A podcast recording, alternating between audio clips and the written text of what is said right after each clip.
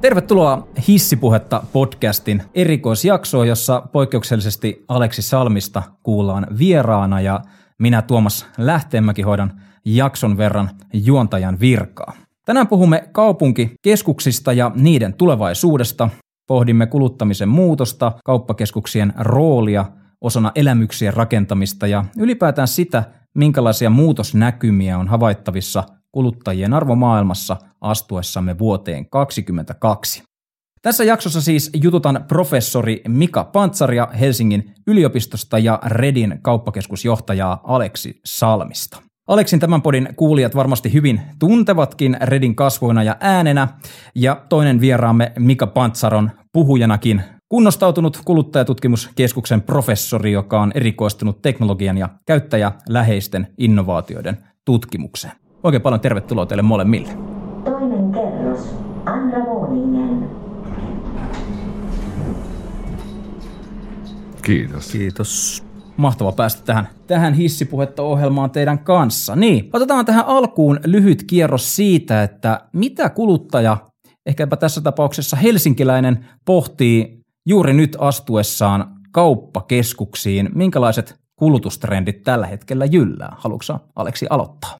Joo, mä tietenkin koitan sitä seurata aika aktiivisesti päivätasollakin. Tämä on, kuluttaminen on hieman ehkä nyt taas tässä pandemia-aikana ottanut erinäköisiä muotojaan, ainakin jos katsoo ihan käytännön tasolla asti. Ja, ja varmaan nyt kun parametrit se näyttää sitten, että mihin nämä trendit menee. Nyt tuntuu siltä, kun peilataan tämän syksyn vaikka meillä kävijä- ja myyntilukuihin, niin tuntuu, että ihmiset on ainakin kuluttamassa. Tietenkin me ollaan joulukuussa nyt, Tähän on semmoista kaupallista kuluttamisen juhla-aikaa selkeästi huomaa semmoisia, että jos me katsotaan ihan niin, niin tämmöisiä tiettyjä sektoreita ja toimialoja, missä näyttää, että kauppa on, kauppa on niin villintynä ja kasvanut hyvin tämän varsinkin pandemia-aikana, niin esimerkiksi päivittäistavarakauppa, ruokapuoli on tullut paljon tilattu, ihmiset tilaa ruokaa kotiin, totuttu tähän etätyöhön – ja se on myös aiheuttanut sen, että ruokakaupat on lähtenyt kilpailemaan vahvasti tuonne ihan puhtaasti ravintolamarkkinaan. Eli, eli isot, isot päivittäistavarakeskittymät rakentaa sinne vihannesosastojen kylkeen, niin siellä on erinäköisiä ravintoloita itsessään noutopisteitä. Että tota, nämä on ehkä ollut semmoisia niin selkeämpiä trendejä tässä hetkessä.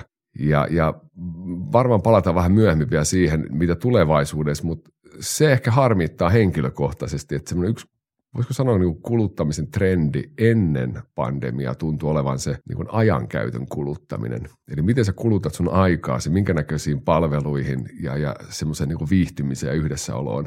Ja nyt taas kun pandemia tuli, niin se on repinyt meidät erilleen. Ja sitten taas se kuluttaminen on ottanut erilaista muotoaan. Että tota, se, se, oli ennen, ennen koronaa, niin musta tuntuu, että se oli ihan selkeä trendi, että haettiin yhteistä aikaa, haettiin kohtaamisia, erilaiset viihdepalvelut toimi hyvin ja tota, tota, nyt sitten taas tämä on aiheuttanut aika sitä, että me ollaan palattu sitten taas semmoiseen normaaliin ostamiskuluttamiseen. Ostetaan hyödykkeitä itselleen. Mm. Minkälaisia ajatuksia tämä herättää sus, Mika? No tota, mä olisin olettanut, että jos tämä pandemia olisi mennyt ohi, niin kuin vielä vuosi sitten ajateltiin, niin se olisi sitten korostanut itse asiassa niitä viihtymispalveluita yhdessä kohtaamisia ja konkreettisesti oleilua erilaisissa viihdepaikoissa ja muissa semmoisissa, mutta kun nyt tämä ei näytä menevän ohi, niin tilanne on tietysti erilainen, mutta se mikä, mikä musta on niin kuin kiinnostavaa, että, että suomalaisille kuluttajille on kertynyt valtavat säästöt nyt pandemia-aikana, kun suuri osa ihmistä on ollut palkkatyössä, niin tällä hetkellä se säästöjen määrä on aivan järkyttävä, eli, eli mä veikkaan, että semmoinen kulutuksessa nähdään tulva, joka liittyy osittain siihen, että sitä rahaa on paljon mm. tällä hetkellä säästössä noin keskimäärin ihmisille, että usein ajatellaan, että pandemia on vienyt työpaikat, niin suurelle suurelle osalle. Se on vähentänyt kulutusta ja, ja tulot on kuitenkin ollut vanhaa virtaa. Ja se varmaan näkyy nyt esimerkiksi joulukaupassa ja näkynyt myös elektroniikkakaupassa monella alueella, että, että mä odotan tätä vyöryä ja sitten tietysti vähän pelollakin odotan sitä, että mitä ensi vuonna tapahtuu, jos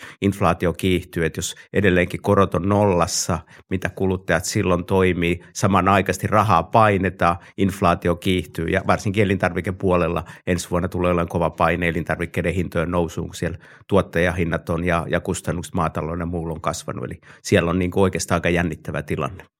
No joo, toihan on just tuosta inflaatiosta, totta kai tuossa on seurattu sitä, että mikä, mikä toi tulee olemaan se näkymä, sitten just, just niin kuin sanoit Mika, että, toi, että siellä esimerkiksi niin ruoan, ruoan, hinta nousee, ja se näkee nyt jo, että miettii mikä on ostoskorin hinta tällä hetkellä. Ja, ja olikohan eilen Hesarista taisi olla artikkeli siitä, että nyt oli joku, joku pienviljelijä oli, oli sammuttanut valonsa kasvihuoneistaan, että ei enää kykene, kun tämä sähköhinta on noussut, että energia, energiahinnat on tapissaan, niin sä et pysty enää niin kuin, tuottamaan enää, tai harjoittamaan elinkeinoaan. Että kyllä me eletään tosi, tosi jännää, jännää mm. aikaa ja siitähän on paljon puhuttu, että aiheuttaako tämä semmoisen kuluttamisen tulvan. Että just niin kuin Mika sanoikin, että ihmisillä on säästöjä, ollaan oltu etäällä, ollaan oltu kotona aika pienessä piirissä – ja, ja Black Friday tuntui ainakin, mitä kuunteli tuossa, niin monella kaupan toimijalla oli ihan ennätysmyynnit, vaikka ollaan keskellä oikeastaan syvintä pandemiaa nyt. Mm. Tämä on mielenkiintoista. Oikeastaan voitaisiin tästä siirtyäkin keskustelemaan hieman tästä niin kuin digitalisaatiopuolesta ja ylipäätään verkkokaupan kasvusta. Jos ajatellaan tätä koronaa ja viimeistä pari vuotta, niin äh, ehkä tämä vaikutus kuluttajien käyttäytymiseen verkkoostamisessa ja ylipäätään digitaalisessa kaupankäynnissä on ollut aika merkittävä, tai se muutos siinä, ja, ja verkkokauppa nyt näin näin ehkä niin kuin mutulla näyttää edelleen kiihtyvän aika, aika lailla, niin voitaisiin tästä Mika sun, sun näkemystä kuulla ensin, niin tällaisessa tilanteessa, missä digitalisaation nopeus on, on voimakasta ja verkkokauppa niin sanotusti kiihtyy, niin onko kauppakeskuksilla paikkansa myös tulevaisuudessa, etenkin tällaisen kulutuskäyttäytymisen näkökulmasta? No mä itse ajattelen, että kaupunkikeskustoilla on paikkansa tulevaisuudessa ja kauppakeskuksilla on paikkansa, että Suomi on tämmöinen niin kuin tällä hetkellä räntää sataa ja hullu vaan on tuolla ulkona, joku pyöräilee ja muuta, että, että, että kauppakeskukset vois olla tämmöisiä niin kuin talvikaupunkeja tietyllä lailla, että mä itse, itse mielelläni asuisin jossain korkeassa talossa, jossa ylhäältä voisin katsella merelle ja sitten laskeutuisin hissillä suoraan kauppakeskukseen, että se on mun oma toiveeni, mutta on paljon ihmisiä, jotka näkee, että kaupungistuminen sen aikaan ohi ohi, mutta mä uskon vahvasti kaupungistumiseen ja sitä kautta kauppakeskuksiin edelleenkin. Mitä sä ajattelet Aleksi tästä, minkälaisia ajatuksia verkkokaupan kasvu, kiihtyminen sussa herättää? Mika tyhjensi pajatson aika hyvin, mm. hyvin siinä mielessä. Mä allekirjoitan täysin tuonne. Mä oon, mä oon ihan samaa mieltä siitä ja, ja sitä on paljon niin kuin just kun katsotaan Suomea, missä me sijaitaan niin kuin maantieteellisesti. Mehän ollaan niin kuin pohjoisin perähikiä, mitä voi olla. Että et, ruvetaan katsoa leveyspiireiltä, niin ei tällä leveyspiireillä hirveästi löydy asutusta niin kuin koko maapallolta. Et meillä on niin kuin Siberia ja sitten me ollaan niin kuin Kanadan pohjoisosissa, miss, missä niin kuin sit on enää pienempiä kyliä. Niin täällä kuitenkin me ilmastokin aiheuttaa sen, että meillä ei ole rotuaareja, meillä ei ole boulevardeja, mitkä on ympäri vuoden käytössä. Ihmiset viettää tapaa kahviloissa aikaa, istuskelee kadun varsilla kauppakeskukset, ja, ja niin kuin nykyisin käytetään termiä kaupunkikeskukset, Redi 2018 syyskuussa avat, avatessaan, niin, niin puhui jo siitä, tripla jatkoista samaa mantraa ja on, on ehkä sen niin onnistunut omimaan vähän paremmin ehkä sen sanan itselleen. Mutta se on ihan totta, että me, mehän haetaan sitä, että ihmisille keinovalaistua sisätilaa, missä pyritään luomaan semmoinen kaupunkilainen miljöö. Et mun mielestä siihen suuntaan kannattaisi mennäkin, että se viihtyvyysaspekti pitäisi nostaa korkeammaksi. Että ei ajateltaisi enää vaan sitä, että tuodaan sinne niin liikkeitä vieri viereen ja kolkot käytävät ja, ja sitten kuljet siellä, että vaan se, että se tulisi osaksi sitä kaupunkia, se sisätilakin.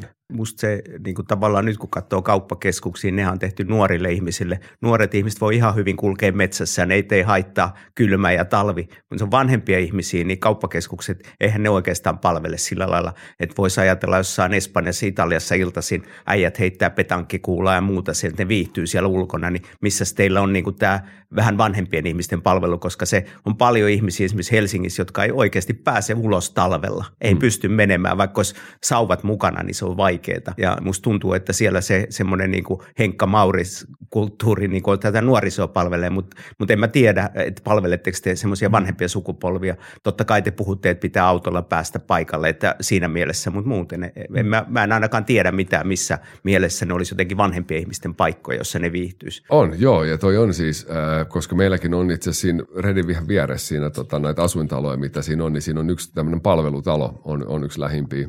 Ja tota, siinä on sitä vanhempaa väestöä, jotka viettää arkisin, arkisin aikaansa meillä. Ja sehän on totta, että nyt meillä on ollut, eikö tämän syksyn aikana ja nyt tässä loppuvuonnakin meillä on ollut, me ollaan tuotu taidetta sinne, että sulla on jotain muuta koettavaa ja elettävää, että sä voit kulkea siellä, me ei ole tuotu sitä vaan yhteen tilaan, vaan tällä hetkellä meillä on taideinstallaatioita seitsemän eri kohdassa kauppakeskusta, joka muodostaisi kivan polun. Mä olin viime viikolla mielenkiintoisessa palaverissa, missä me keskusteltiin yhden, yhden henkilön kanssa, lähdettiin visioimaan sitä, että mitä me pystyttäisiin tuomaan lähiluontokauppakeskukseen. Se on ihan oleellinen ajatus. Siis oikeasti se, että niin kuin kaupunkiluonto on semmoinen, niin hirvittävän tärkeä osa kaupunkilaiset. Kaupunkilaiset ei ole semmoisia, jotka ei halua luontoa. Että jos kauppakeskus pystyy yhdistämään jotenkin jonkunlaisen luonnon siihen kauppakeskukseen, se on kova juttu. Mm. Tuossa oli just se, mihin, mihin niin kuin mikä ottikin koppi, että toihan nimenomaan oli se, että tämä, tämä taho, niin oli, ne oli alkuun pilotoinut sitä edes palvelutalossa. Vanhemmalla väestöllä just että tuotu sitä niin linnunlaulua ja veden liplatusta ja hyvin niin kuin seesteistä semmoista niin kuin maisemakuvaa. Ja, ja, ja sehän on niin kuin todettu, että se on niin kuin ihmisen aivoille hyväksi, Kyllä. semmoinen rauhoittuminen. Ja nyt lähdettiin miettimään sitä vaan ja, ja mua, mua kiinnosti tosi paljon se,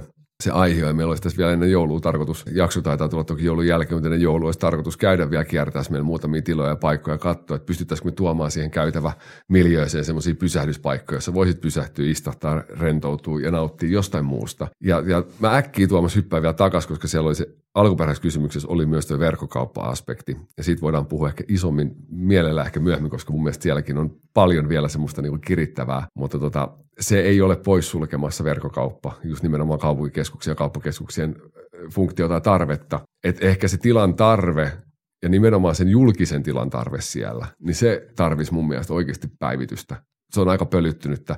Ja mä alleviivaan ton, niin mikä tuossa kysyikin, että mitä me ollaan tehty. Niin me ollaan tuotu vaihetta aika taidetta, mutta me ollaan kuitenkin, se on ihan totta, me ollaan tuotu skeittiparkki, mikä palvelee nuorisoa. Me ollaan tehty semmoisia, mitkä on sille niin kuin nuoremmalle kuluttajakunnalle. Ja me ollaan visioitu tämmöisestä, niin kuin, just tähän palvelutaloon viitaten, niin tämmöisestä niin kuin kävelykierroksesta, mikä olisi ohjattu tai ohjaamaton, mutta sen kutsuttaisiin vanhempi väestö kiertämään ja kävelemään meille sisätiloinen. Siellä olisi arkipäivisin joku mahdollisesti ohjattu. Mä voisin itse vaikka sen ohjata, käveltäisi ympäri ämpäri siellä ja juteltaisi. Koska välillä kun sä kohtaat ihmisiä käytävillä ja joku hakee paikkaa, että haluan päästä tonne, niin kun sä lähdet kulkemaan jonkun kanssa, mm. niin se on kivaa semmoista arjen jutustelua ja, ja, ja kulmisten vaihtoa. Yhdysvalloissa niin. kauppakeskuksissa oikeasti näkee, että on vanhuksia, jotka kiertää jotain reittiä, milloin on ne lenkkitossut jalat, joka on vähän niin kuin koominen meidän näkökulmasta. Että me tiedetään, mm. että me voidaan mennä kyllä uloskin, mutta tota, että se on niin kuin mahdollista semmoista kävelyreitit kyllä oikeasti. Mikä tässä välissä Joo. kysymys sulle oikeastaan olisi kiva kuulla, olet siis kulutuskäyttäytymistä tutkinut pitkän aikaa. Jos me ajatellaan tätä verkkokauppakeskustelua ja sitä, että miten sitten kaupunkikeskukset asemoituu tässä murroksessa, niin onko tästä näyttöä, että tällaisella elämyksien rakentamisella tietyllä tavalla niin kuin pystytään tätä torppaamaan tietyllä haastetta? No ainakin on näyttöä siinä, että jos viedään elämykset ja turhat tilat pois, niin ihmiset lähtee pois. Että 30-luvulla tavarataloissa niin tuli tämmöiset rationalisointi-insinöörit, jotka puhdisti kaikki turhat tilat ja ihmiset lähti pois tavarataloista. Yhdysvalloissa on tutkittu tätä, eli, eli se mikä näyttää turhalta tilalta, se on sitä viihtyvyyttä ja sen takia kauppakeskus mun mielestä muistuttaa monella lailla tavarataloa. Ja tavaratalossa on tärkeää myös, että on sitä, niin kuin aikoinaan Stockmanissa ollut kirjeen kirjoittamissalonkeja ja muita, nykyään sillä ei ole mitään, mitään sen tyyppistä. Ja, ja, se oli ihan dramaattinen vaikutus tavaratalo niin kuin historiassa sillä, että, että ne äh, rationalisointi-insinöörit tuli sinne ja sotki koko tavaratalokaupan Yhdysvalloissa. Mm. Puhutaanko me käytännössä tällaisesta niin kuin yhteisöllisen tilan rakentamisesta, kohtaamispaikasta, vähän niin kuin toisin sanoen? Varmaan joo, kyllä jo, jollain lailla. Sen takia minusta on niin kuin tosi hieno kauppakeskuksissa, että niissä on kirjasto ja kirkko ja kaikkea tätä. Ja nämä on niin kuin hirveän luontevia, että pystytään rakentamaan näitä, näitä tämmöisiä tiloja tota, siihen yhteyteen. Kyllä mä sitten mietin tota, niin kuin esimerkiksi Rediä, että, että, että tota, arkkitehti Olli Hakanen on ehdottanut, että pitäisi Redistä rakentaa semmoinen silta tuonne Hämeentielle. Se on tota, semmoinen idea, kuin New Yorkissa on Highline, jossa ihmiset vaan kävelee sitä siltaa pitkin. Niin tosta olisi aika hieno, kun teillä olisi silta sinne, niin että ota, ota tästä nyt sitten koppia. Olli varmaan suunnittelee sillan valmiiksi. Hän on arkkitehti ja visioinut erilaisia liikennejärjestelyjä, osallistunut nyt näihin tunnelikeskusteluihin ja muihin. Joo, ja tuosta yhteisöllisestä tilasta ja tuosta, niin pakko just nostaa esille, koska meillähän, meillähän toimii Kalastaman vapaakaupungin olohuone, joka on yhteisöllinen tila, jossa tarkoitus on nimenomaan saattaa ihmisiä yhteen ilman niin kaupallista funktiota. Sen lisäksi meillä on, on, on tuota Paavali-seurakunnan silta, kirkon, kirkon tila siinä, jossa toimii myös jouluradio. Jouluradio sitten tällä, tähän aikaan vuodesta. Ja, ja se on jännä juttu, just jos mä oon niin jotenkin niin samaa mieltä tässä Mikan kanssa siitä, että kun me poistetaan sieltä se niin yhteiset vapaat tilat, mitkä ei ole puhtaasti kaupalliset, niin me poistetaan viihtyisyys, me poistetaan semmoiset niin inhimilliset tekijät, vaan sitten se on, se on vaan niin kuin, anteeksi kielenkäyttö, mutta se on vaan niin kuin ostoshelvetti. Että sä tuut jonnekin ja sulla on jotenkin alitajuntaisesti koko aika pakonomainen tarve vaan kuluttaa ja ostaa. Tai sulla on sellainen fiilis, että jos mä olen täällä, niin mua katsotaan kierroon, koska mulla ei ole pusseja ja mä kuluta. Mulle tulee, jos mä menen kauppaan, niin mua ahdistaa monta kertaa se, että mä en ole välttämättä ostamassa mitään, mä haluan mennä vaan johonkin kuluttaa aikaa. Mutta mulla tulee sellainen tunne, että mä en saa tehdä sitä. ja mun pitäisi aina ostaa.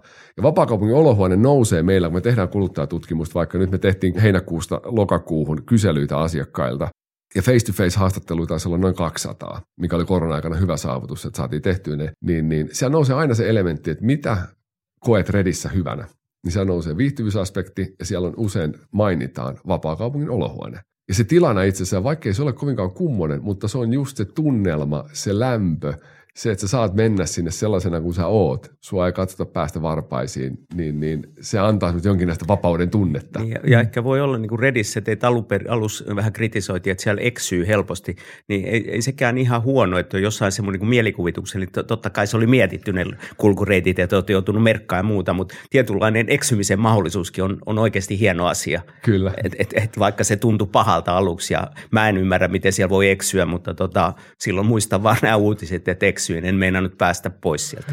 Otetaan mikä vielä oikeastaan, osataan askel vähän korkeammalle ja mietitään tätä KV-näkökulmaa. Tästä puhuit ja nostit esille tätä elämyksellisyyttä ja sen poistamisen niin kuin jälkeen tulevia, tulevia ongelmia, niin varmaan, varmaan on kuitenkin niin, että Suomessa me ei tätä niin kuin ensimmäisenä keksitty, että näin niitä kaupunkikeskuksia pitää tänä päivänä rakentaa. Onko sulla jotain esimerkkejä mielessä, miten tämä tehdään kansainvälisesti ja, ja miten meidän pitäisi ehkä sieltä vielä tuoda tänne Helsinkiin tai muihin meidän kaupunkeihin, jotta, jotta me onnistuttaisiin tässä vielä paremmin? No ehkä tuommoinen yleinen niin kuin kaupunkisuunnittelun periaate, että Suomihan on ollut kaupunkivihamielinen maa vielä 5-60-luvulla ja itse muutettiin 80-luvulla Helsingin keskustaan. Oli kaksi lasta, niin miten te voitte lasten kanssa asua keskustassa? Eli, eli muualla maailmassa tämmöistä kaupunkivihamielisyyttä ei ollut olemassa. Ja sitten Suomeen on tuotu tavallaan tämmöinen niin kuin lähiöajattelu, se tuotiin justiin, että ihmiset asuu muualla ja kaupungissa sitten käydään asioimassa, niin tänä päivänä se on kääntynyt toisinpäin, että ymmärretään, että elävä kaupunki, siellä pitää olla spontaania tilaa, kaikki ei voi suunnitella. Ja se on niin kuin, korttelimaisesti, eletään kortteleissa, niin kuin joku San Francisco, niin eihän ihmiset käy kaukana sieltä omasta korttelistaan, kun siinä korttelissa on se kaikki, niin tavallaan ehkä kauppakeskusta voisi ajatella, että se on myös semmoinen kortteli tai basaari, jossa ihmiset löytää ne omat tilansa. Ja tietysti tässä mun, mun on pakko kyllä sanoa, että kun katsoo sitten kuluttaja, mikä oikeasti kuluttaja eniten ajaa, niin se on mukavuuden halu convenience. Että kyllä se sitten, tässä aina puhutaan vihreistä kuluttajista, kaiken maailman semmoisista, niin, niin mukavuuden halu ja hinta on oikeastaan, kaikki muu tulee sitten kaukana niiden jälkeen. Ja jos haluaa kaupassa käydä, niin en mä ainakaan halua mennä isoon City Markettiin, jos me joudun saapasosaston kautta mennä ostamaan kalaa esimerkiksi. Musta se on vastenmielistä. Joo, toi, toi, toi on niin hyvä esimerkki tämä viimeinen, mikä tuli just tästä ruokakauppa-ajattelusta se, että kun meillä on edelleenkin, jos mietitään, että meidän Suomen suurimmat niin kuin, muotikaupan jätit, meillä on niin kuin Prisma, se on just niin kuin jotenkin niin nurinkurista sillä, kun sä menet ostaa kananmunia ja porkkanaa, niin sä ostat samalla niin kuin, puhtaat sukat ja, ja lenkkarit ja, ja pahimmassa tapauksessa jopa sen pesukoneen ja painepesurin. Joo. Et se on jotenkin, mä oon itse vielä ehkä no, mä ajattelen vaikka kuluttajana itseäni, niin mä oon kuitenkin semmoisen niin pienen, tai niin kuin sanotaan ammattitaitoisen pienemmän toimijan tukia. Eli, eli mä menen ennemmin, jos mä menen ostaa kenkiä, niin mä ostan ne kenkäkauppialta. Niitähän Suomessa ei montaa niin, ole. ne on kaikki hävinnyt meiltä. niin, niin. Ennen oli kenkäkauppia. Niin, mutta nyt ne on Prismassa. Joo, et, et, et, et se on totta kai, että meillä on tämmöinen omanlaisensa, tämä ehkä tämä suomalainen kuluttaminen poikkeaa. Ja aika usein kun juttelee vaikka ennen, ennen kuin itsekin työskentelin muotikaupan puolessa, jutteli niin kuin ruotsalaisten ja norjalaisten kollegoiden kanssa, ja ne kysyivät, että ketä on meidän suurin kilpailija. Niin sitten sanotaan, että Prisma tai City Market. Että eihän ole. vertailu jotain muita ketjuja, niin ei, kun se on oikeasti niin, niin, ja siis sehän on jännä, että Euroopassa vähiten Suomessa miehet käyttää kenkiä vähemmän kuin missään muualla Joo. Euroopassa. Mm. Ja mä kyllä itsekin kuulun siihen joukkoon, että golfkenkiä kyllä menee, mutta muuten kävisi aika harvoin tulisi kenkäkaupassa mm. käytyä. Että me ollaan vaan semmoisia kuluttajia, jotka toimii vähän toisella kuin eurooppalaiset.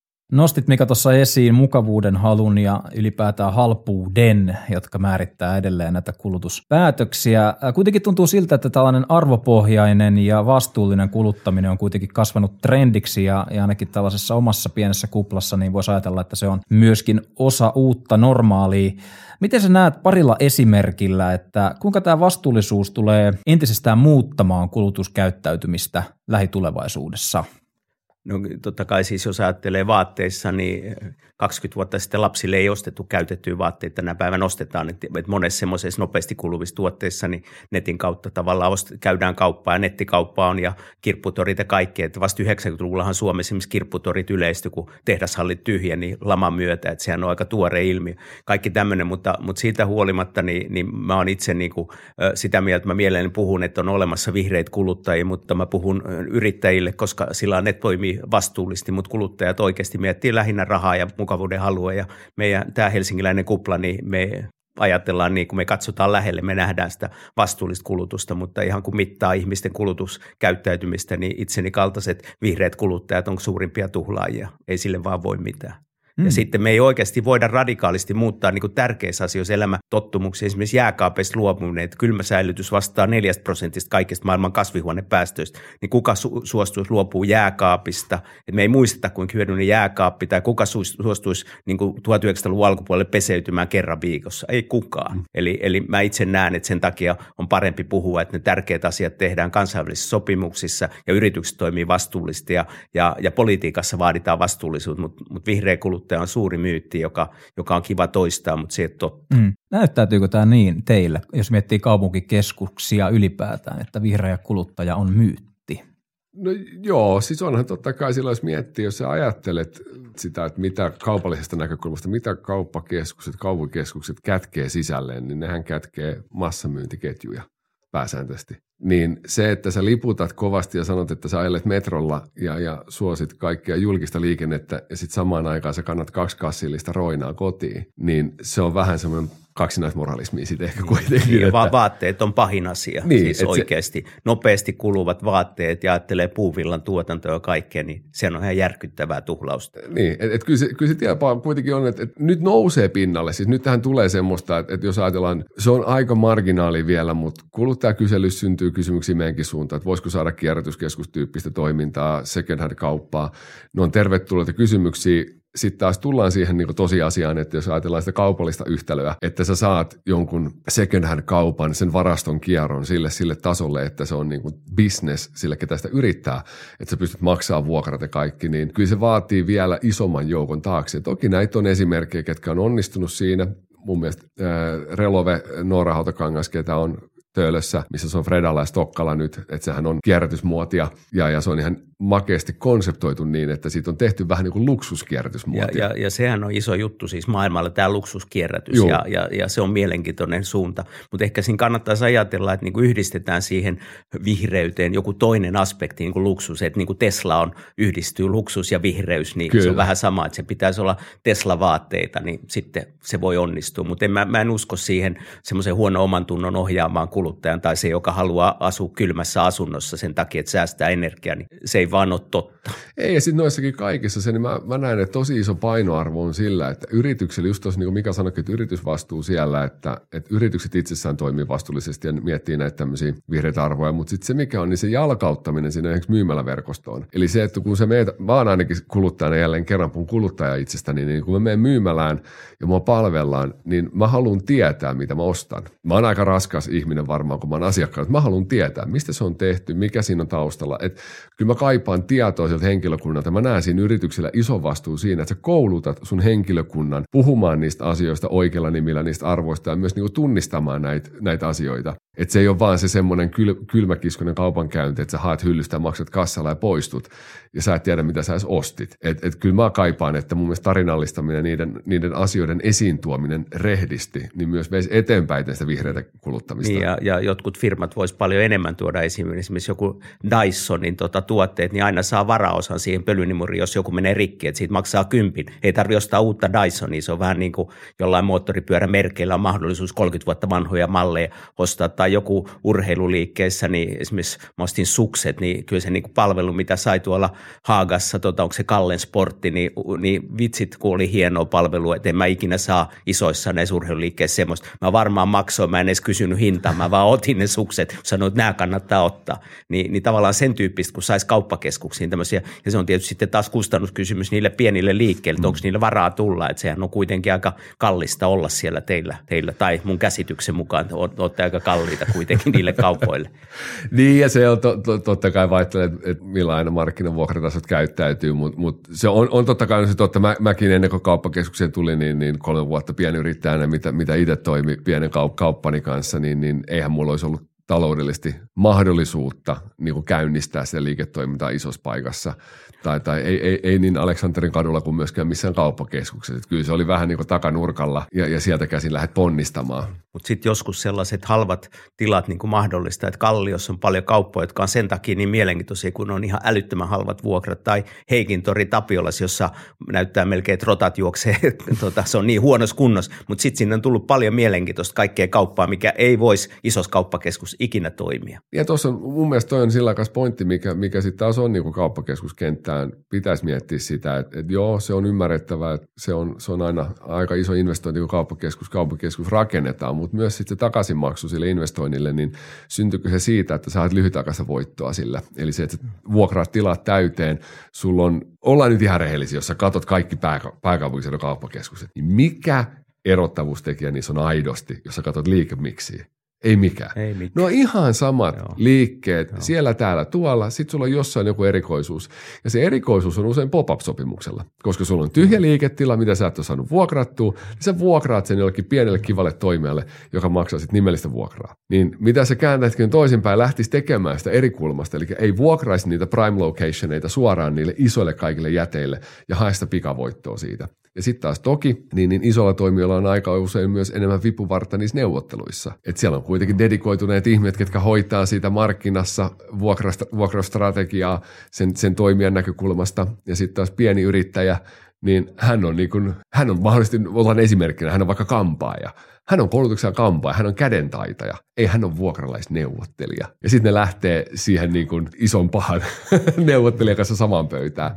Että et kyllä se ammun ehkä itseäni jalkaan, mutta sanon silti, että mun mielestä inhimillisyystekijät ja semmoinen monimuotoisuus on semmoinen kilpailuvaltti. Niin, joka tietyllä tavalla voi sanoa, että, että samalla lailla kuin ne niin sanotut turhat tilat, niin nämä halvalla vuokralla olevat jotkut on osa sitä viihtyvyyttä just mm. siinä variaation ja diversiteetin osalta. Kyllähän se niin kuin netin hienous on oikeasti se, että diversiteetti, tavaradiversiteetti on aivan valtava, mitä ei mikään kauppa pysty, että Stockmanilla oli joskus 500 000 tuotetta, niin Amazonilla on varmaan 5 miljardia tuotetta, että se, se on niin kuin ihan toisenlainen maailma tänä päivänä. Tämä on oikeastaan pakko hypätä tässä vaiheessa tähän, tähän keskusteluun ja kysyisinkin teiltä sellaista, että nyt kun te, te maalaatte tällaisen, tällaisen mielikuvan mun mieleen, jossa, jossa tota, ehkä luksuskierrätys on tällainen ehkä tule, vasta tuleva asia tai kenties joku, joku tällainen hieman niin kuin kuplan, oman kuplan ää, teema tai, tai sellainen niin pioneerien juttu, niin mä kiinnostaisi kuulla teidän ajatuksia lähipalveluista versus sit tuotteet, joita haetaan kauppakeskuksesta. Että jos verkkokauppa kiihtyy, niin kun se näyttää, niin todennäköisesti ihmiset tilaa niitä perinteisimpiä tuotteita sitten kotiin ihan normaalisti. Mutta sitten niin kauppakeskuksien tai kaupunkikeskuksien mahdollisuus ehkä profiloitua, niin voisiko se liittyä näihin lähipalveluihin ja ylipäätään vastuullisten palveluiden tarjoamiseen? Onko tämä sellainen niin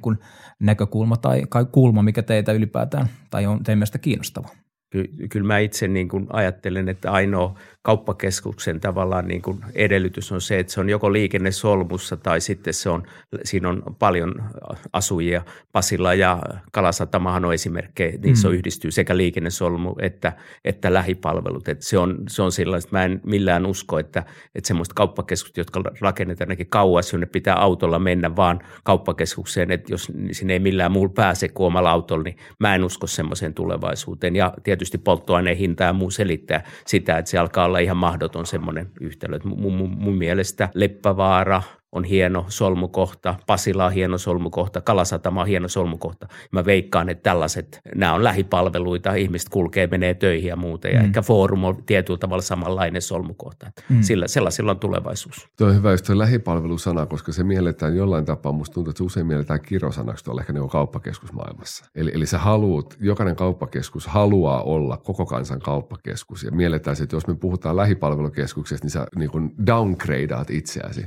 kun todellisuudessa on just tätä, että sä, sä luot sen perusfundamentin siellä, että sä tarjoat ne peruspalvelut sille lähimmistön asukkaille. Ja sitten kun sä oot liikenteen solmukohta, niin sulla tulee väkisinkin sitä kauttakulkijaa, ketä tekee niitä nopeita ostoksia. Ja sitten taas tuossa mietitään lähipalveluita, niin aika usein ensimmäisenä tulee heti se, että jos me ajatellaan kauppakeskus versus kaupunkikeskus, niitä niin kuin sanoina, mm. niin kauppakeskuksessa on se kauppa ja kaupunkikeskuksessa taas se kaupunki. Eli, eli sehän on kuitenkin tarkoitus, että se, se niin kuin kokoaa kaupungin palvelut yhteen tilaan, yhteen niin kuin rakennelmaan. Ja, ja semmoista niin kuin Suomen suurinta kelalaitosta mä en lähtisi ajamaan eteenpäin. Että et, et, et se ei välttämättä ole kuitenkaan sit enää se viihtyvyyden näkökulmasta, jos, jos, jos sulla niin kuin 50 prosenttia pinta-alasta on, on pelkästään niin kuin terveystaloja ja, tai terveydenpalveluita tai kelapalveluita, vaan kyllä siellä pitäisi olla myös sitä muuta palvelua. Ja mä koen, että, tai mä näen itse, että ihmisillä on sen, se, se viihtyvyys ja se on just näitä, että, että niin kuin tuossa ennen koronaa oli, oli tota, puhuttiin paljon sitä, että Euroopassa varsinkin näkyi sitä, että tuotiin kauppakeskuksiin viihteen palveluita. Eli, eli se voi olla monennäköistä harrastustoimintaa. Just nämä elokuvateatterit, mitä meilläkin on aika monessa kauppakeskuksessa, niin ne tulee sinne. Mutta se, että niin ihmiset kokoontuu yhteen sinne sisätiloihin viettämään aikaa ja, ja ne tekee sen jonkun, on se sitten joku harraste, kiipeily tai muu vastaava, niin sähän käytät niitä muita palveluita myös. Et jos sä oot jo siellä, niin et sä sen jälkeen enää hyppää metroa ja mene itikseen sinne vaatekauppaan, minkä sä löydät siitä redistäkin, vaan, vaan kyllähän sä hyödynnät sen kokonaisuuden siinä. Ja, ja tuo diversiteettiasia, mistä just Mika sanoi toi, että, että verkkokaupan etulyöntiasemahan on siinä, ja siinä on mun mielestä tyhmä lähteä kilpailemaan siihen, että niin pitää olla kaikille kaikkea, vaan, vaan sitten lähtee niin profiloitumaan, profiloitumaan mun mielestä johonkin suuntaan. Että jos sä yrität olla kaikilla kaikkea, niin sä et ole kellekään mitään. Just näin, ja sehän on, jos ajattelee niin kuin jotain Stockmannia, niin eihän se ole sattuma, että siellä niin kuin ihmiset kulkee kolmessa ulottuvuudessa, mitä netissä ei koskaan, että sä tuut sisään, siellä on hajuvesiosasto kaikissa maailman tavarataloissa, tulee kaksi tuoksut ja muuta, ja siinä on jotain semmoista, niin kuin, mitä ehkä kauppakeskuksessa ei ole samalla lailla kuin, kuin tavarataloissa, että sehän on jännä, että tavaratalot maailmalla, niin ne on hyvin standardimaisia, siellä on kolmannessa kerroksessa vaatteet ja kaikki nämä niin kuin ihan samoja, että ihmiset on oppinut, niin kauppakeskukset ei ole ihan samalla lailla standardisoitu standardisoitunut kuitenkaan, vaikka se tavaratarjonta on hyvin, hyvin samanlaista. Mutta minusta lähikaupassa on se niin kuin mielenkiintoinen juttu, että jos ajattelet, onko niin kuin ihmiset jotenkin muuttunut elämään, niin silloin aikoinaan, kun ennen kuin oli jääkaappeja, niin silloin tarvittiin liha- ja maitokauppaa lähellä, Mut, koska se viileä tallennus oli se liha ja säilyä maito säilyy vain kaupassa. Mutta sitten kun tuli jääkaapit, niin ei tarvinnut enää, että se semmoisen niin lähipalvelun roolikin muuttuu. Ja voi olla, että tulevaisuudessa se muuttuu taas johonkin uuteen suuntaan ja kyllä netti varmaan sitä vähän muuttaa. Mutta mä en usko siihen, että ruokakauppa esimerkiksi siirtyy siirtyy nettiin. En ole koskaan uskonut. Ihmiset ei voi päivystää ja odottaa niitä ruokalähetyksiä. Mm. Niin kauan kuin ei ole tavaroille jotain kylmäsäilytystilaa siellä kerrostalon alapuolella, niin, niin tämä on oikeasti se ihmisten päivystysoletus on ihan hölmö. Niin varmaankin tässä, tässä tarkoitat sitä, että se perinteinen, perinteinen kauppa ei siis katoa, että varmaan ei, myötä elää. Ja, ei, niin. ei katoa. En mä usko mitenkään, että se katoaisi. Mutta on mielenkiintoista verkkokauppan näkökulmasta. Mä oon miettinyt sitä just kauppakeskuksen näkökulmasta, niin mä en tiedä, oliko sinulla Tuomas varattuna tähän kysymyskin, mutta vastaan siihen, jos sulla on kysymys, niin vastaan siihen jo. mutta toi, toi, toi, verkkokauppa versus sitten niin kuin kivijalkakauppa tai kauppakeskus niin kuin ympäristö, mm. niin se on myös mielenkiintoinen ajattelumalli mä tuun itse muotikaupan puolelta ollut nyt kauppakeskuspuolella kolme vuotta ja mun mielestä toi on yksi niin kuin staattisimpia aloja, mitä on ollut, missä mä oon ikinä ollut. Kauppakeskus elää edelleen niin kuin 2000-luvun alussa. Et suuri innovaatio on se, että me ollaan keksitty joissain paikoissa lahjakortti kauppakeskukseen. Ja voi herran tähden oikeasti, eihän se ole, mi, mi, mikä yllätys se nyt on.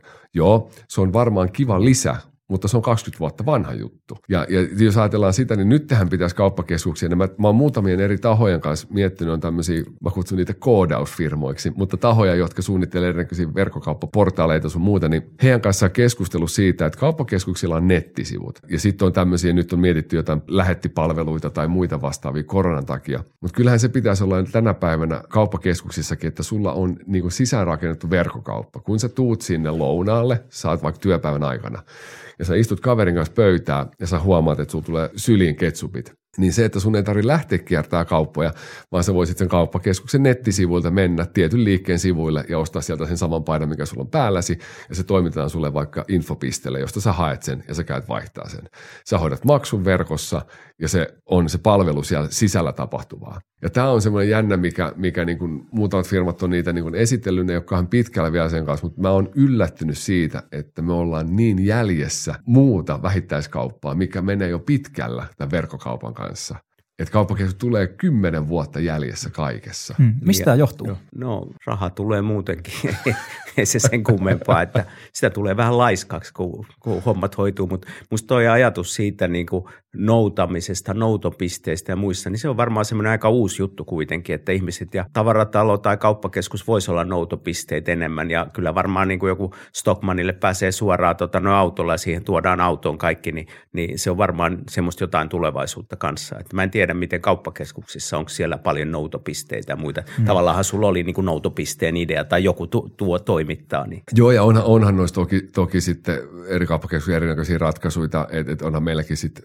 eri toimijoilla on omia. Totta kai ruoan noutopaikkoja on niin kuin meilläkin K-supermarketilla Joo. pystyy tekemään. Tai, ja sittenhän tullut paljon näitä, että eri nämä tuota, lähettipalvelut, Bubblebee ja, ja, ja Posti, niin, niin vuokraa tiloja, että he tuovat ne noutolokerikot tämmöisiin niin, paikkoihin. Niin, joo, joo, ja sehän on postillehan tämä on ollut ihan mahtava juttu, että, että K-kaupoilla on, posti hoidetaan K-kaupoissa ja K-kaupoille se on ollut ihan mahtava. Siinä on oikeasti valtava muutos tapahtunut postin jakelussa siinä ainakin Lauttasaaressa, jossa mä asun, niin sehän on, mm. to, näyttää toimiva aika hyvin ja molempien eduksi. Mikä oikeastaan tähän äsken Aleksin kuvailemaan muutokseen, mitä, mitä kauppakeskuksessa tai kaupunkikeskuksessa voisi tapahtua, niin jos sä katsot sitä hieman kuluttajakäyttäytymisen näkökulmasta, niin miten kauan aikaa tässä menee, jotta me eletään tämän tyylisessä todellisuudessa, jossa minä ja sinä osataan ihan normaalisti ajatella, että tämä kaupunkikeskus on näin palveleva käytännössä joka päivä ja joka hetki niin kyllähän nämä todella hitaita nämä muutokset on ja kuluttaja ei oikein pysty työntämään mihinkään. Tai aina puhutaan niin kuin arvojen muutoksesta ja muusta semmoista, niin, niin, niin markkinatutkimuslaitokset kertoo, että arvot muuttuu, mutta tutkijat sanoo, siis akateemiset tutkijat, ei ne paljon muutu, että se on todella vähän, että, että kun katsoo Suomenkin historiaa, niin 80-luvulla alkoi tulla niin kuin kuluttajien tämmöinen vihreys alkoi vähän näkyä, mutta samaan aikaan alkoi näkyä, että ihmiset uskoo markkinoihin ja markkinatalouteen enemmän. 70-luvulla ihmistä alkoi epäilemään vähän tätä tieteen ja kehitystä, mutta se on todella, todella harvinaista, että tapahtuisi mitään muutoksia. Me ollaan aika hidasliikkeisiä. Mä oon itse myös hyvin hidasliikkeenä konservatiivinen. Tunnustan kyllä ilman muuta sen. Heitä joku veikkaus, että miten kauan menee. No, no, no jos nyt ajattelee ruu, ruoan verkkokauppaa, niin, niin 90-luvun loppupuolella oli niin kuin insinöörit kertoo, että se tehostaa valtavasti tätä jakelua, kun kuluttajat tilaa koteihin, niin ei se vieläkään ruoan verkkokauppa, korona vähän niin kuin yle, yleisti sitä, mutta ei se vieläkään yleistynyt, että 30 vuotta, 30 jos vuotta. haluat tämmöisen ennusteen, tai 20 vuotta. 20 ei, ei, ei, ei, ei, ei ihmiset muutu nopeasti. Sukupolvi. No, no sukupolvi, joo. Mitä ajatuksia tämä herättää? Niin on, siis, siis kyllä se on varmaan aika paljon suku, sukupolvikysymys. Siis se, että, että onhan se, mä katson vaikka, mä nyt en ole kuitenkaan vielä ihan niin tällä rumasti sanottu niin iällä pilattu. Mäkin täytän 38 alkuvuonna. Mä oon kuitenkin elänyt siinä ajassa, että on niin omassa nuoruudessaan tullut jo älypuhelimet ja kaikki tämä. Ja, ja silti mä elämäni aikana onko nyt sitten tähän päivään mennessä tilannut kaksi kertaa verkosta jotain. Et mä, mä oon edelleen niin hyvin semmoinen staattinen kuluttaja, joka menee, niin kuin mä sanoin, varmaan semmoisen ärsyttävyyteen asti se kuluttaja, joka siellä kaupassa potkii renkaita ja haluaa fiilistellä kaikkea. Ja sitten kun mä katson vaikka omia lapsia, niin, niin, niin niillähän on se kaikki, ne on niinku kasvanut kiinni näyttöpäätteisiin. Että et niillä on niinku kaksi kättä ja puhelin, se kuuluu niinku samaan kehoon. Ja, ja kun ne hakee tietoa, ne hakee sen tai ne haluaa tuotteita, vaikka tyttäreni, niin, niin et sä enää niinku mene sen kanssa, käydään kaupalla katsomassa, mitä sä haluaisit, vaan se kertoo sulle, se lähettää WhatsApp-viestiä kuvakaappaukset, mä haluan ton. Et, et se on, et varmaan siinä tulee tämä seuraava sukupolvi sitten taas nämä tämän päivän 10-15-vuotiaat, niin, niin ne rupeaa muuttaa sitä kulutuskäyttäytymistä jollain tapaa siellä jo. Niin ja niin kuin kansainvälisesti tietysti, jos katsoo esimerkiksi Kiinassa kuluttajamarkkinoita, niin kaikki maksaminen tapahtuu kännykällä ja kännykkä on se pankkikin ihmisille. Ja sehän on niin kuin kehittyvissä maissa, Afrikassa ja muualla, niin kännykkähän on niin kuin muuttaa koko kaupan rakenteen. Ja maailmassa on, oliko se niin, että kolme miljardia ihmistä, jolla ei ole pankkitiliä. Mutta sitten kun sulla on kännykkä, niin sulla onkin ikään kuin pankkitili ja sä voit ottaa luottoa ja muuta, niin se tulee muuttumaan. Mutta Suomi on kuitenkin, me ollaan niin pitkällä tai me ollaan niin jämähdetty johonkin, että Suomessa nämä muutokset tulee olemaan mm. paljon hitaampia kuin jossain kehittyvissä maissa esimerkiksi. Tämä on tosi mielenkiintoinen pointti, varsinkin tämä mobiilimaksaminen, mitä nosit esille. Itse myös olen asunut Kiinassa ja, ja erilaisten, erilaisten niin sovellusten kanssa, mitä siellä on, niin, niin se on ihan arkipäivää, että, että tilaat parturin sitten ja, ja sitten mahdollisesti ruoan, ruoan ja kaikki on samassa, samassa veibossa niin sanotusti, mutta, mutta oikeastaan tähän jakson loppuun voitaisiin voitais maalailla hieman tulevaisuuden kaupunkikeskusta. Ollaan tänään siis keskusteltu verkkokaupasta, siitä kuinka se vaikuttaa kaupunkikeskuksiin, ollaan pikaisesti käyty myös vastuullisuuskeskustelussa ja ylipäätään siinä, että mitä elämykset tuovat kuluttajille näissä keskuksissa ja miten niitä voisi vielä entisestään rakentaa. Mutta otetaan sellainen kierros tässä nyt hieman ehkä summaavalla, summaavalla ajatuksella, että tuota, mitkä ominaisuudet siis teidän mielestä tekee tulevaisuuden kaupunkikeskuksen? Sä saat aloittaa. Mä menin, sä sanoit, että mä haluaisin kyllä kuulla no, professori no. ensin, niin mä voisin sitten kompata. No, mä, mä, no okei, okay. mun mielestä käveleminen, käveleminen on iso asia. Mm. Ja se on tämmöisessä maassa kuin Suomessa, niin, niin se, että voi kävellä sisätiloissa on älyttömän iso asia. Sehän on, kun suomalaiset on kysytty, mikä on teidän lempiharrastus, niin se on käveleminen. 80 prosenttia ihmistä sanoo käveleminen. Nyt kun katsoo tuonne ulos liukkaalla, niin, niin 80 prosenttia ihmistä ei voi kävellä nyt.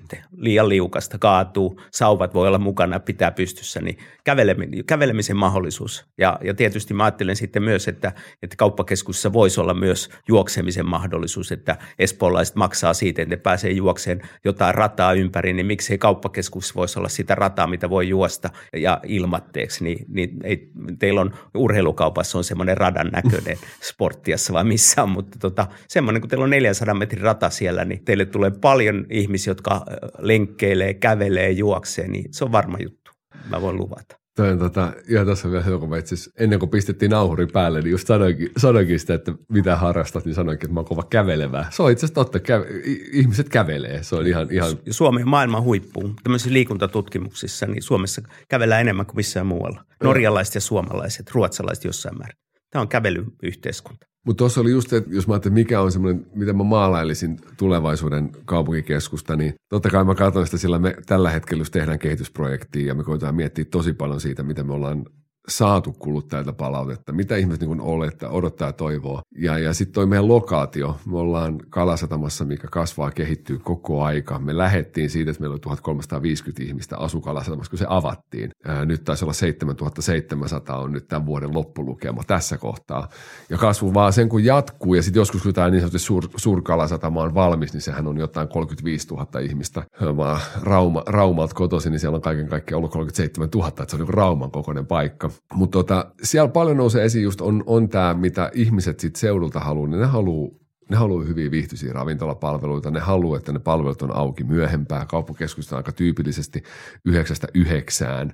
Ja tota, siellä olisi sellainen mahdollisuus tulla viettää iltaa, tulla viettää aikaa, jotain muutakin tarjoamaan siihen. Ja, ja se viihtyvyys nousee kaikessa esiin. Hyvin harva ne toivotaan aika peruskauppoja sinänsä, että et se on, se on semmoinen, mikä on, että ihmiset on ehkä tottunut meillekin, niin on arkea jo se, että sulla on XXL-stadiumi, sulla on H&M, Dressmanit, kaikki, ne on siinä sun niin käden ulottavissa. Niitä on niin paljon. Niin ne ei ehkä enää nouse esille, että ne on vähän samalla tapaa kuin ruokakauppa, niin se perushuttu. Mutta tosi paljon on se viihtyvyysaspekti. Eli, eli, eli tiloja, joissa viihtyä, harrastaa ja sitten on tämä ravintolapuoli. Et mä en tiedä, mä uskon, että se ravintolajuttukaan ei sekään ole semmoinen mikään ohimenova trendi. Ihmisillä on tarve kokoontua, nähdä toisiaan mikä on sen parempaa kuin hyvän ruoan niin yhteydessä. Mutta mun mielestä jossain kohtaa kauppakeskus teki sen, semmoisen pienen virheen, että että niin ravintolan maailmat luotiin pikaravintolakonsepteiksi. Sä tuut siihen keinovalastuun keinotuoli miljööseen, jossa sä istut laminoidu, sellaisen laminoitu pöytä edessäsi, miss, missä on jonkun edellisen asiakkaan niin salatinrippeet siinä, ja sä syöt sen sun burgeris siinä, niin se ei ole viihtyvyyttä, se ei ole semmoinen, mitä sä haluat. Sä haluat ehkä jotain vähän enemmän, jotain parempaa. Ja kaikille on varmaan paikkaansa, mutta mä uskon, että voittavat kauppakeskukset ja kaupunkikeskukset niin panostaa tämmöisiin asioihin, että sä tuut tilaan, jossa, sulla on, jossa sun muutkin aistit herää kuin pelkästään se ruokahalu. Niin ne, ne tosiaankin ne pikaravintolat, siellä on putkivalot, jotka tekee siitä jo aika ikävän näköisiä, koska siellä pitää olla kirkasta ja sitten siellä on hälyä. Et yksi asia, mikä niin kuin kauppakeskuksissa on mun mielestä vähän ongelma, että, että jos ihminen haluaa jotenkin rentoutua, niin onko sen pakko olla siinä helvetillisessä melussa. Että melu ja siihen kuuluu, että soitetaan jotain ja välillä kuulutaan jotain, niin että voisiko olla semmoinen, valaistus on tosi tärkeä, se on turvallisuusasia, mm. mutta onko se melu pakko olla siellä, niin, niin, niin se on ainakin mun mielestä olisi, olisi hienoa mennä johonkin ravintolaan joskus, jossa ei ole sitä tyhmää jumputtavaa musiikkia esimerkiksi koska mä en ymmärrä. Mä tiedän, että varmaan jumputtava musiikki on sen takia, että sillä pidetään privaattia tilaa, että, että silloin ei kuule, mitä naapuripöydässä puhuu. Mutta että joku semmoinen niin kuin äänimaailman niin kuin miettiminen, se on varmaan oleellinen osa tuommoista kauppakeskussuunnittelua, voisin kuvitella. Joo, ja tuossa on just niin ravintolamaailmaa ajatellen, me tuossa suunnitellaan meidän omaa ja, ja sitä konseptia tällä hetkellä luotua, ja siinä kun käytiin läpi erinäköisiä yhden, yhden erittäin tunnetun ravintoloitsijan kanssa, että mitä hän näkee tärkeänä, niin se sanoi ensimmäinen asia, mikä tuli mieleen. Ravintola maailman äänimiljöö pitää pystyä irrottaa siitä okay. muusta äänimiljööstä. Joo, joo. Et se on joo. tosi tärkeä saada joo. se rauhallinen tilan tuntuu ja se, että sä pystyt hallitsemaan ja kontrolloimaan sitä äänen tasoa vuorokauden aikanakin. Just koska onhan se kamalaa mennä syömään tai ylipäätään niin mennä johonkin tilaan, jossa saat kaverin kanssa ja joudut huutamaan toi, Joo, toi, toiselle. joo. Hmm. Tässä summaisin sillä tavalla, että täällä on nostettu kävelyä, juoksemisenkin mahdollisuutta, eli oikeastaan voisi ehkä tiivistää, että liikunnallisuus on sellainen asia, mikä on tärkeä. Sitten yhteisöllisyydestä ollaan puhuttu viihtyvyydestä ja, ja ylipäätään viihtyvyyteen liittyy tämä ravintolapuoli. Jos me ajatellaan näitä asiasanoja, mitä nostitte esille, niin onko nämä niitä ominaisuuksia, jolla kiihtyvän ja kasvavan verkkokaupan kanssa tulevaisuuden kaupunkikeskukset pärjää? Mä voin aloittaa siitä, että mun mielestä se on, no sanoin, että mä oon kaksi kertaa ehkä elämäni kai tilanne verkkokaupasta. Se johtuu siitä, että mun mielestä se on liian kylmä. Se, se, ei luo, se ei assosioi musta mitään semmoista lämmintä fiilistä tai siitä ei tule sitä kohtaamista mä näen, että vaikka me suomalaiset aina puhutaan siitä, että tota korona on ollut meille helppo, kun pitää pitää etäisyyttä, että se sopii meille, kun ei kukaan halua muutenkaan tavata toisiaan. Mutta niin kuin nähdään, niin eihän se ole totta. Että kyllähän me kaivataan, kaikki me kaivataan niitä ihmiskohtaamisia ja, ja sitä jollain tapaa tulla huomioiduksi. Se on sama aikoinaan, kun mä olin muotikaupan puolella töissä ja henkilökuntaa koulutettiin ja sanottiin, että kun asiakas tulee sisään, niin sä tervehdit. Ja sun ei tarvitse ensimmäisenä kysyä, että voinko mä auttaa, vaan kysyä vaikka, että hei, mitä sulle kuuluu. Ja se, että, että hyvin harva, jos kysyt kymmeneltä ihmiseltä, niin hyvin harva kääntyy pois ja lähtee menemään. No kyllähän ihminen haluaa tulla kuulluksi ja nähdyksi, muuten hän asioisi verkkokaupassa. Jos sä meet fyysisesti johonkin, niin sä kaipaat jonkinnäköistä huomioon. Ja tota, mä näen, että just noin, mitä sä nostit esille, ja, ja Mika toi noin kävely, ja, se, ja, ja mä puhun tuosta viihtyvyydestä tai sitten ravintolamaailmasta vaikka, niin kyllä mä näen, että noin on semmoisia voittavia tekijöitä, millä lähdetään oikeasti, millä pystytään kilpailemaan täysin tuon digitalisaation kanssa. Joo, mä taas ehkä vielä sen lisäksi korostaisin tätä palveluroolia, että musta kaikista tyhmintä, mitä ihminen voi tehdä, on niin kuin ihan oman kokemuksen pohjalta on ostaa Finnaarin pluspisteellä polkupyörä. Se on aivan helvetin tyhmä, kun sieltä tulee pyörä, jopo, jos on äh, tota, polkimet pitää itse koota, ja ne on vääränlaiset, ne on molemmilla puolilla samanlaiset. Mistä hemmetissä mä tiedän, jos mä olisin ostanut urheilukaupasta, mä olisin voinut mennä ja ne olisi auttanut mua. Nyt mä joudun tota, ostamaan lentoyhtiöstä polkupyörän. En ikinä enää osta Finnaarista polkupyörää niin, niin tämä on se, mitä kauppakeskus voi tarjota, mitä, mitä verkkokaupassa on oikeasti ongelma. Eli osaavaa palvelevaa myyntiä, niin se on iso juttu. Sitten viimeinen kysymys vielä tähän jaksoon. Mikä on alkavan vuoden 2022 ensimmäinen ostopäätöksenne? Mä, mä, mä, mä luulen, että, että mulla on myyntipäätös, eli mä odotan, että pörssi romahtaa ensi vuonna, eli myyn pörssiosakkeita. Eli mä en osta mitään, mutta mä myyn jotakin mä mietin tuossa sitä vaan, että mä oon kolme vuotta miettinyt kellon ostamista, se ei varmaan vieläkään toteudu. Hei, tota, tammikuussa, sukset. Joo, jär, varmaan Lahan keskustassa Järvisen pyörään Se on pieni paikallinen kivijalka aivan superhyvä palvelu. Siellä tiedetään, mitä myydään ja, ja, ja mä veikkaan, että mä menen sinne tammikuussa tuossa, kävelen sinne ja lähden Salpaussella latuja hiihtää. Mä taas ostin sukset sen takia jo nyt, kun mä tiedän, että pian ei ole monoja riittävästi. Että varo vaan, että monot on kaikki mennyt ja niitä ei ole tulossakaan vähän aikaa. Mulla on se hyvä puoli, kun on 47-48 jalan koko, niin ne on aina siellä alekorissa. Okei, okay, joo, no sulla on hyvä niitä. Mulla taas on 4-3 jalka, niin ne monot loppuu aika aikaisin. Joo. Alright, kiitos hei paljon molemmille Aleksi ja Mika, että pääsitte keskustelemaan tähän Hissipuhetta podcastin kauden päätösjaksoon. Kiitos Tuomas, kun vedit tämän jakson. Joo, kiitti.